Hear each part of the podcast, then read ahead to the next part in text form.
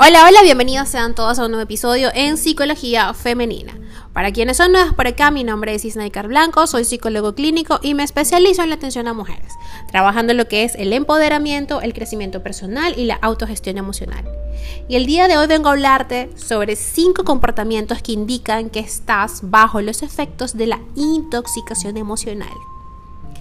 La intoxicación emocional se origina por conflictos personales y emocionales que afectan directamente a nuestro bienestar psicológico y físico, haciéndonos vulnerables y ocasionando sintomatología como irritabilidad, depresión, inestabilidad emocional, fatiga, entre otros.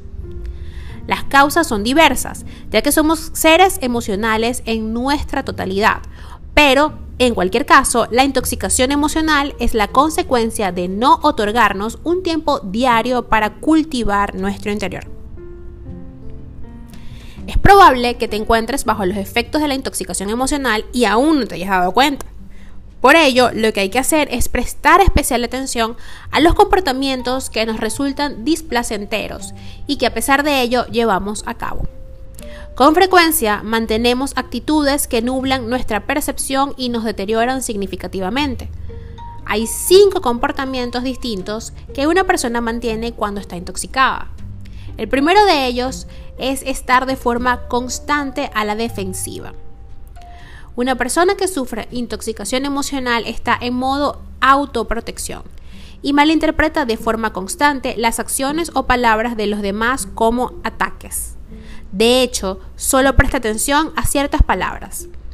Si sientes que estás intoxicada, probablemente te hayas dado cuenta de que tus inseguridades han aflorado y dirigen tu vida te vuelves más reactiva y te pones a la defensiva con frecuencia. Tu autoestima está completamente mermada y te sientes vulnerable ante cualquier acontecimiento. Tus emociones hacen que te bloquees y atiendes selectivamente a lo negativo, a lo que crees que te afecta directamente. Esto ocasiona que con frecuencia tuerzas las palabras o los actos de los demás hacia ti, reaccionando de forma agresiva para protegerte de un posible daño que tus emociones te hacen creer probable, pero que seguramente solo estará en tu mente. La segunda señal, ser excesivamente críticas. Es difícil tratar con una persona cuando se encuentra intoxicada, sobre todo porque se autoimponen la barrera de la intransigencia. No pasan ni una, ni siquiera a sí mismas se sienten o si sientes que estás intoxicada, es probable que en tu afán por tenerlo controlado seas demasiado exigente contigo misma y no te concedas ni un mínimo margen de actuación. Intenta ser más benevolente contigo y con los demás. Tercera señal, sentirnos apagadas o poner entre nosotras un muro de piedra. Hay veces que las personas nos damos cuenta de que estamos llenas de emoción y optamos por cerrar las cortinas y protegernos de nuestros propios sentimientos. Por esto es que cuando a una persona le abruman sus emociones, de alguna forma su vitalidad se desmaya y se encuentra apagada. Esta es la consecuencia de tener el cerebro inundado por nuestras emociones, que no nos deja pensar con claridad y nos bloquea. Cuarta señal, condenar a los demás de forma constante, insultando o menospreciándolos. Las personas intoxicadas pueden resultar agresivas y peligrosas, en el sentido de que al estar a la defensiva pueden luchar con uñas y dientes por una causa que creen de vida o muerte. Debido al bloqueo emocional, no responden con claridad ni son capaces de valorar con sensatez a quienes le rodean. Además, les resulta complicado sentir empatía por los demás dado que están invadidos por emociones que condenan sus sentimientos.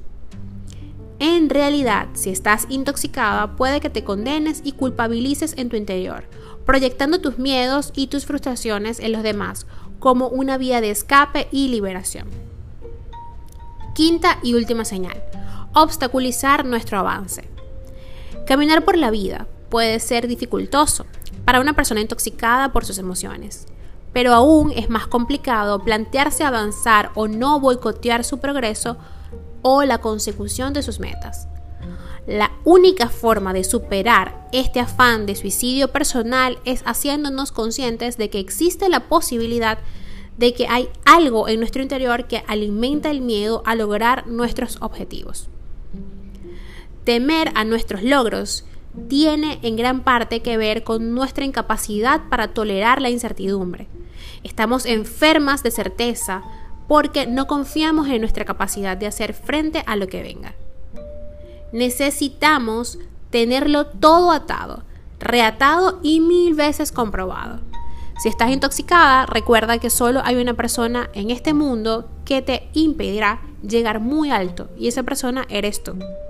Acaba con tus demonios de una buena vez. ¿Qué podemos hacer, Snaker? Se preguntarán con todo esto. Sabemos ya, identificamos, estamos intoxicadas. Pues bien, necesitamos tiempo para desintoxicarnos. Y al igual que tras haber bebido demasiado alcohol, tendremos un periodo de resaca. La resaca emocional se conforma de culpa, ira continua, dificultad para dormir, tristeza, etc. No te preocupes.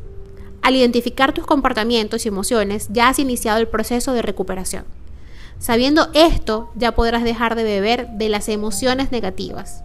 Comenzarás el proceso de limpieza emocional que tanta falta te hace los síntomas desaparecerán y tus sentidos volverán a ser fieles a la realidad. Y allí podrás volver a confiar en ellos. Hasta acá el episodio de hoy, espero que lo hayas disfrutado. Si ha sido así, por favor, déjamelo saber a través de mis redes sociales. Recuerda que estoy en Instagram, Twitter y Clubhouse como Psicaplenitud11, en Facebook y en TikTok como psicóloga y Snaker Blanco. También en los YouTube Shorts estoy presente por allí estoy acostumbrándome a esa red social, pues para mí es mucho más fácil porque son cortos. Así que si utilizas YouTube, recuerda seguirme. ¿Y cómo puedes hacerlo? En Instagram, en mi bio, hay un link que te llevará directo a mi canal de YouTube. En ese link y también, dicho sea de paso, by the way, está mi WhatsApp. Allí a ese número de WhatsApp podrás agendar tu primera consulta online hoy mismo. ¿Qué esperas? Este es el momento para empezar a trabajar en ti.